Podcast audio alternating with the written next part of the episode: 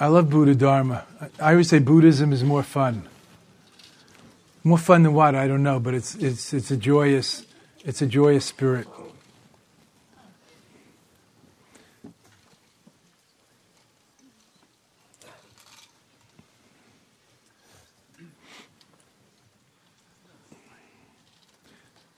So, on the subject, the pre- precise subject of spontaneous meditation and the sacred art of presencing, we hear it a lot today about the now, but this is nothing new. This, the main spiritual classic introducing, I mean, one of them, Eastern thought in the West was be here now in the 60s. And before that, you know, we could find many instances of it, and of course, throughout Buddhism and other traditions of the timeless moment of spiritual epiphanies, of the now, of the nowness. in Buddhism, we, we call it, uh, tat, in Tibetan Buddhism, we call not that we're here to study foreign words, we call it tatai shepa, nowness awareness. This was Dudjom Rinpoche's favorite Dzogchen term, the late great Dudjom Rinpoche, one of my teachers, the head of the Nyingmapa school, the great Dzogchen master. Nowness awareness not just awareness of the now, but the immediacy, the kind of um, the frizz or the the ev- uh, uh, what's the effervescence? Thank you. The kind of Alka-Seltzer of mindfulness, the frizz where mind meets the object, and there's like pff, that's the ta- ta- the moment, the nowness awareness, the immediacy of being, the radiance the sparkle, you know, the glow in a child or a young person's face.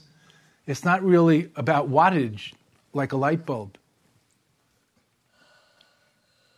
It's the nowness, it's, the, it's a miracle of life, it's the aliveness, yet it's indescribable. This nowness awareness that we all participate in, even when we're asleep. We're dreaming, awareness is awake, even though we're sleeping. We not, might not be lucidly dreaming, but we're dreaming, we remember dreams later. Something's happening in consciousness. Awareness is the creator in Buddhism. You could say karma is the creator, but there's no creator God or separate gods in, in Buddhism, in Buddhist thought, basically. But awareness is the creator. Awareness is the alpha and omega. Awareness is curative. Awareness is the beginning and the end of the Buddhist path. Awareness, wisdom, pristine awareness gnosis. What word can we use for it in, in, in Sanskrit, in Pali, the language of Theravada and Buddhism, prevalent here? It's panya, as in Shila, Samadhi, and panya, wisdom. Prajna, panya, prajna in Sanskrit, language of Mahayana. Prajna, transcendental wisdom or gnosis, or jnana, pristine awareness, this, this pure chitta, not just the fifth, not just the mind and consciousness as usually understood, but the luminosity, the inner light, the clarity, the radiant, the empty yet lucid cognizance, knowingness, nature of the mind that we can't get away from. Even in a coma, people have reported they can hear. Anybody heard this? Have you read Lou Richmond's book, um, as I call it, Awakening Lazarus? To me, all books are awakening, but his title is Raising Lazarus about his experiences of consciousness in coma. He's a Zen teacher who returned as if from the dead, like Lazarus. Here in Marin, Lewis Richmond, author of Work as a Spiritual Practice. The awareness is there, even in unawareness, just like consciousness is there, even in the unconscious. Even in Jung's collective unconscious, consciousness is there, right? Maybe not self consciousness, Maybe not auditory consciousness, but consciousness, this basic luminosity. This is the basis of the sacred art of presencing, of nowness, awareness, practice, of Mahamudra and Dzogchen meditation, such as the clear light meditation and so forth, the great transparency or empty luminous meditations of those um, rather rarefied or direct access mystical meditations. So when we recognize this, then we see that thoughts are nothing but reflections in the luminous mirror like awareness. They don't tarnish the mirror. They don't get stuck there unless the mirror reaches out and grabs them. You know, our mind has sort of two sides as I see it. the sticky flypaper analytical side, and the other side, the Teflon side.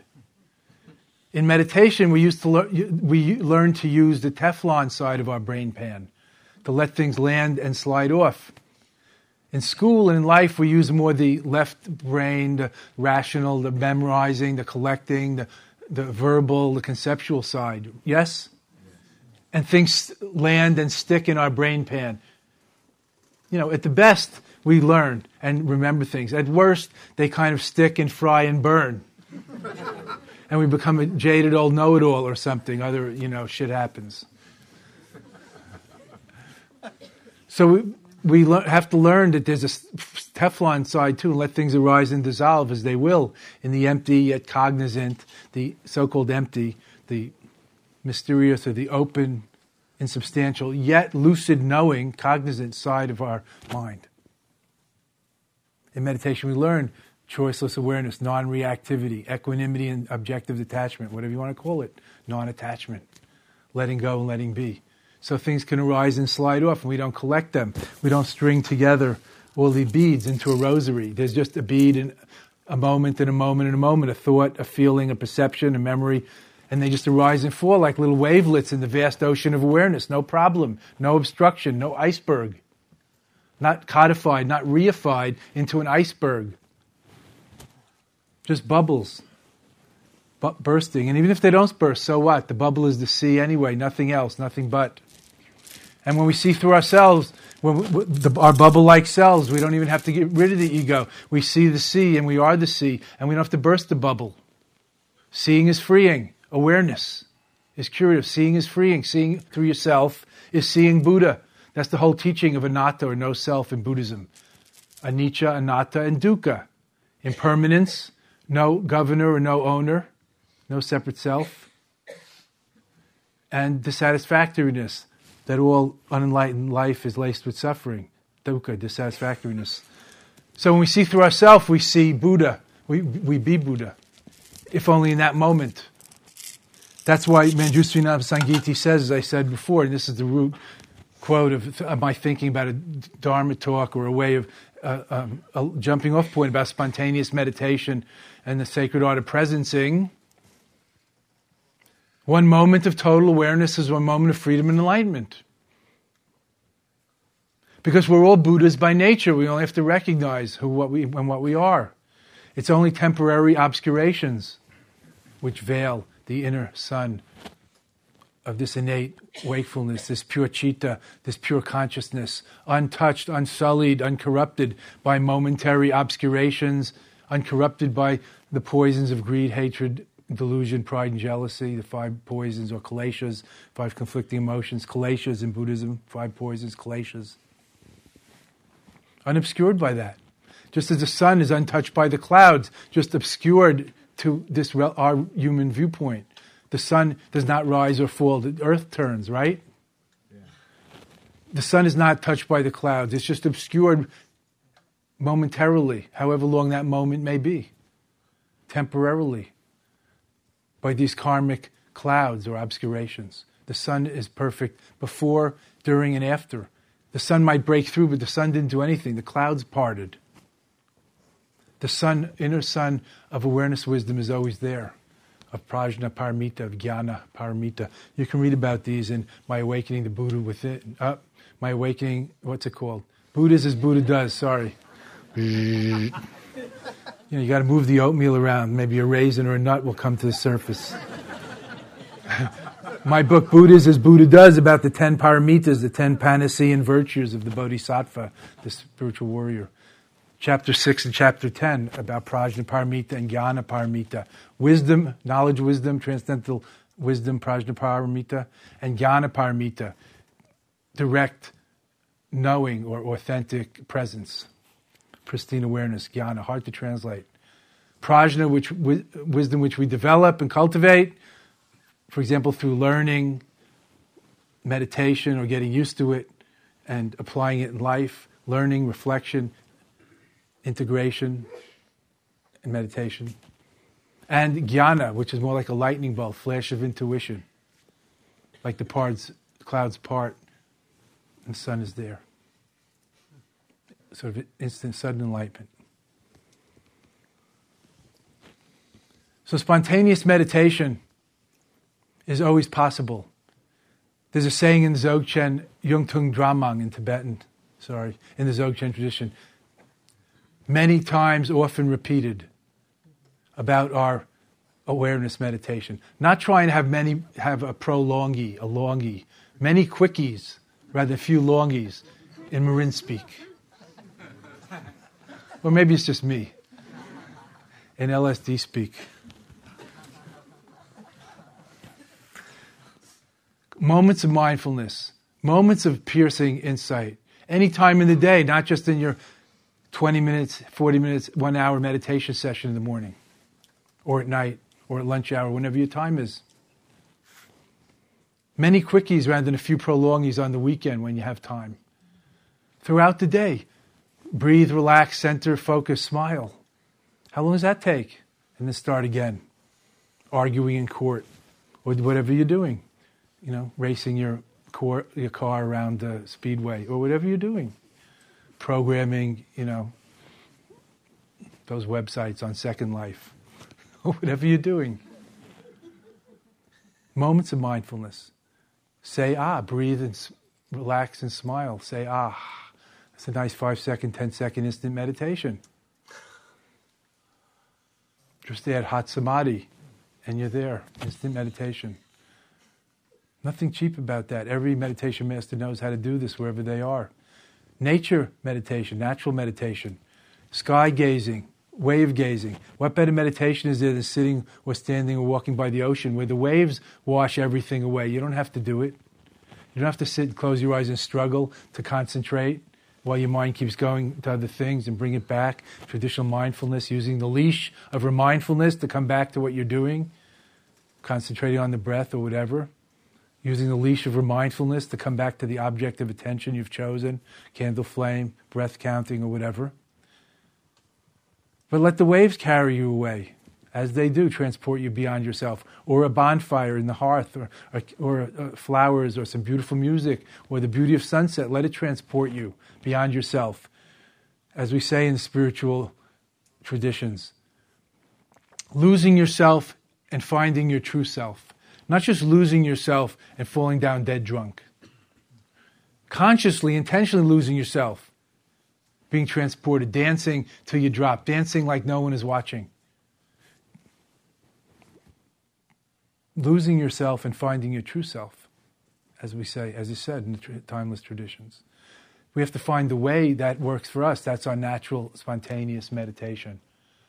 Maybe it's listening to gorgeous music. I don't know, I'll just pick on somebody um, Bach or whoever the new American Idol is. I don't know. I missed it. Bach's a good one, but there are so many. Listening to every note, one by note at a time, is meditation, by the way.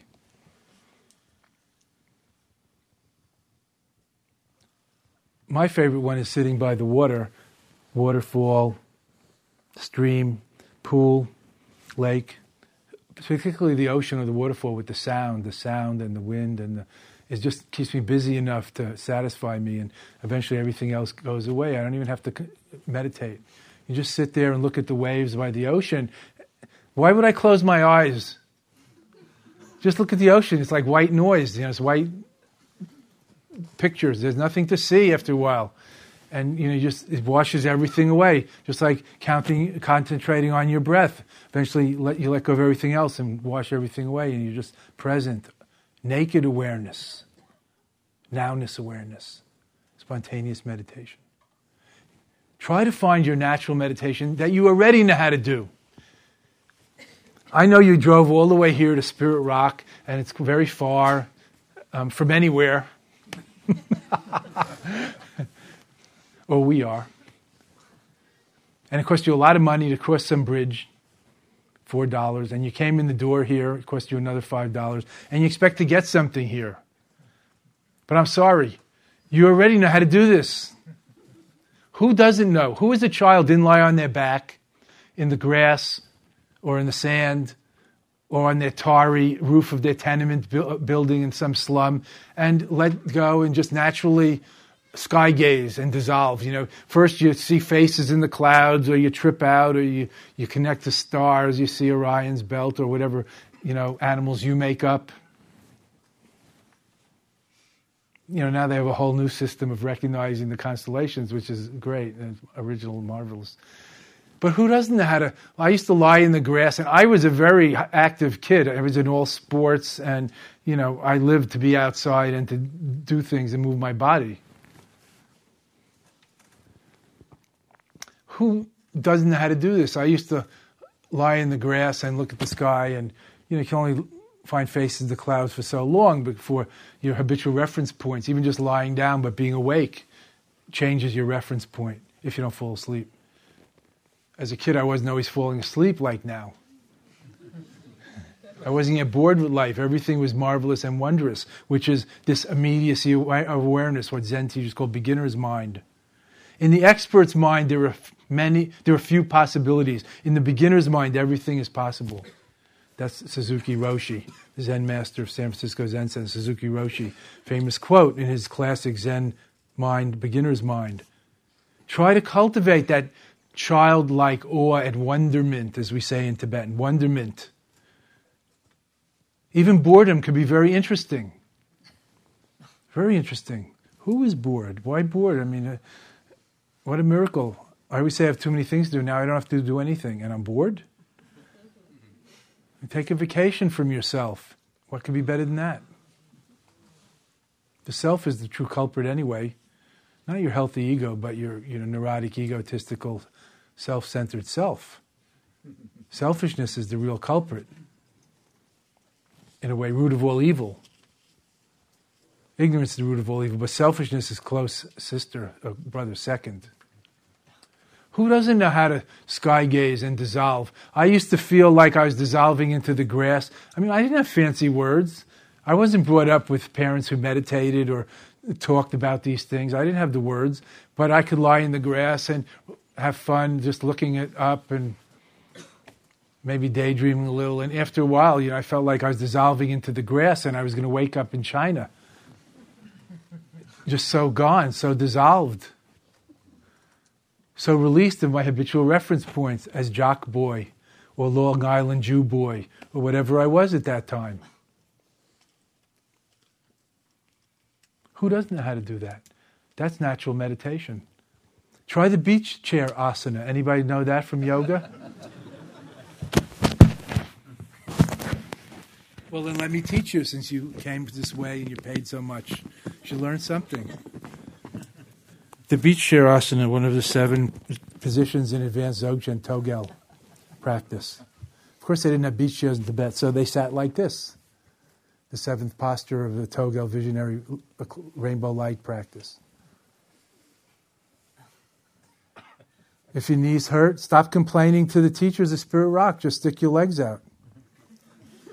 Or sit in a chair, you know. We meditate with our mind, as it were, our heart and mind, spirit, not our legs.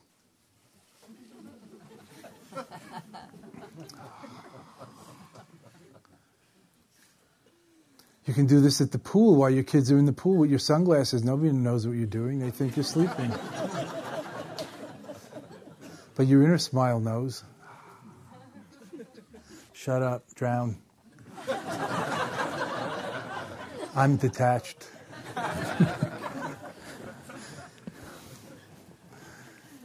Empty yet aware.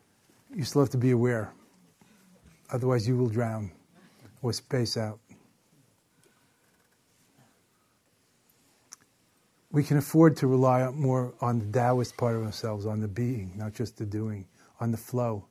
Be in the sacred zone beyond concepts of one, becoming one or oneness or even noneness. What we hear about in Buddhist centers is no self, anatta, no self.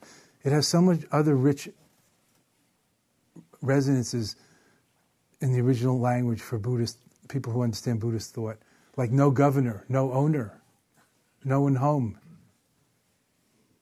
You know, no one home, no problem. There's no one for the, the muggers to mug. There's no one, nothing for the thieves to steal.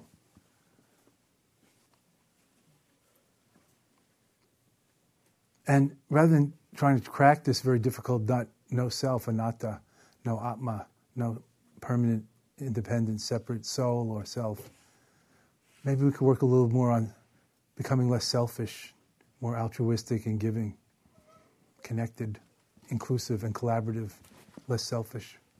That we can understand, I think, how selfishness brings us so many problems, us and all those connected to us in this world, in this greedy, materialistic, volatile world, with so much fear coming from anger and selfishness and greed, so much fear and violence coming from anger, selfishness, and greed.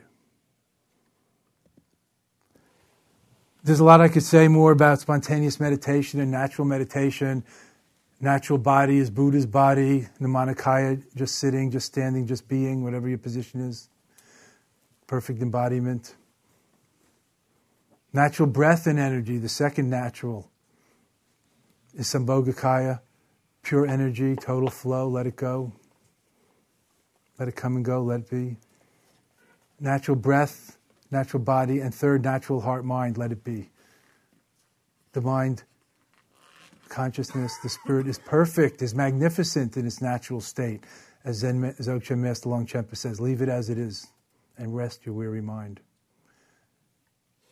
Your nature mind is perfect, magnificent in its natural state. Leave it as it is and rest the weary mind, as Longchenpa says.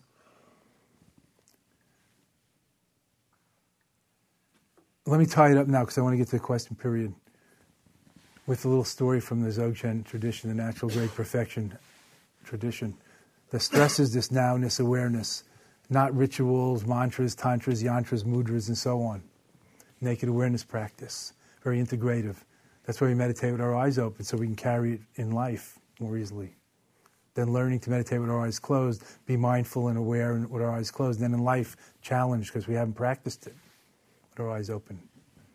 Walking meditation is a good midway point, I think, for this. Walking with your eyes closed, even if you sit with your with your eyes open. Sorry, even if you sit with your eyes closed. One of the greatest um, masters in Tibetan Buddhism, the Dalai Lama, loves to talk about as Rinpoche, the enlightened vagabond who lived in the 1800s, was part of the Rimé or non-sectarian Rimé Renaissance in Tibet. You can read 20 or 30 stories about him in my collection of Tibetan teaching tales of Snow Lion's Turquoise Mane. Wisdom Tales from Tibet. This great Patrul Rinpoche vowed never to sleep inside, which in Tibet is a formidable ascetic practice, and not to accumulate everything, even though he was such a famous master and received offerings and other things for his te- teachings, you know, from the local princes and kings and herdsmen or whoever came to him. And one day he was lying on a hilltop in the mountains above the Dzogchen monastery where he had been teaching last week. And he was there with his disciple, Nyoshul Lungtok, the grand guru of my Dzogchen master, Nyoshul Khenpo, who was the Dzogchen teacher of many Vipassana teachers till he died in 1998. And Nyoshul, Khenpo, uh, Nyoshul Lungtok was lying there. He was like a student, a disciple, and Patrul Rinpoche was the master. And they were, I guess, sleeping outside. They were lying there on this hilltop. And at night, let's say lying there, leaning back, whatever, you know, looking at the stars, whatever they were doing, I don't know. Probably looking at the rainbow light, you know, whatever they were, whatever was coming over their Buddha Vision cable channel. And all of a sudden there was some dogs barking down by the Dzogchen monastery, far away in the valley.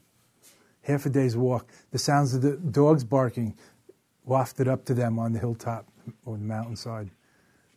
And the master, Patrul Rinpoche, said to the disciple Nyoshul Lungtok, Do you hear those dogs barking? The disciple said, Yes. Do you see those stars? Yes. The master said, That's it. That's it.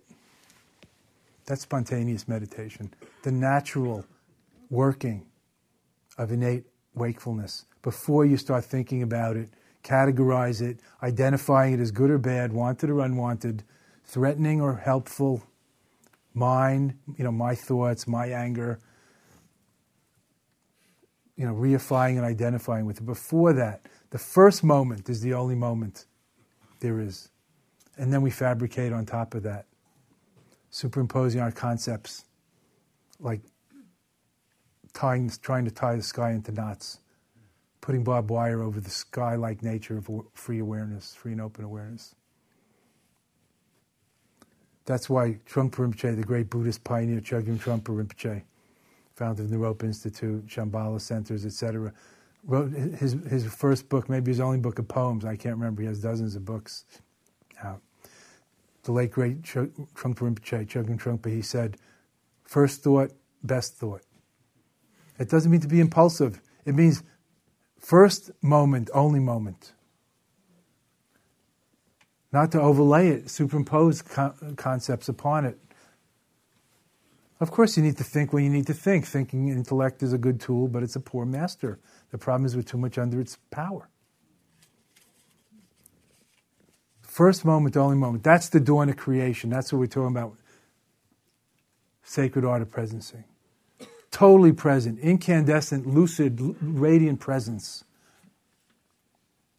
Not holding on to anything, moment by moment, free flowing. The spirit is ecstatic, not static. The flow of this pure conscious chitta, this rigpa, it's whatever you want to call it, Buddha mind, is ecstatic, not static. You don't have to hold it in place. It's fine. You don't have to get make all your balls fall in one, uh, fall you know into place. Maybe wherever they land could be the right place. That's the moment of the dawn of creation, the, the dawn of Dharmakaya, the moment of great release and freedom, that moment of total awareness. That's Dharmakaya mindfulness, total awareness, freedom, and enlightenment. Don't think it's about how long you meditate. It's not about quantity, friends. It's about quality of wakefulness. Any questions, please? Yes, sir. Can we pass the mic to him? What is enlightenment? Is that what you're saying? Um, first thing says enlightenment is not what we think it is. You know, heaven, God, nirvana, not what we think it is, but we are not who we think we are. That's why we're engaged in this wisdom tradition, this wisdom. Thank you for listening. To learn how you can support the teachers and Dharma Seed, please visit dharmaseed.org slash donate.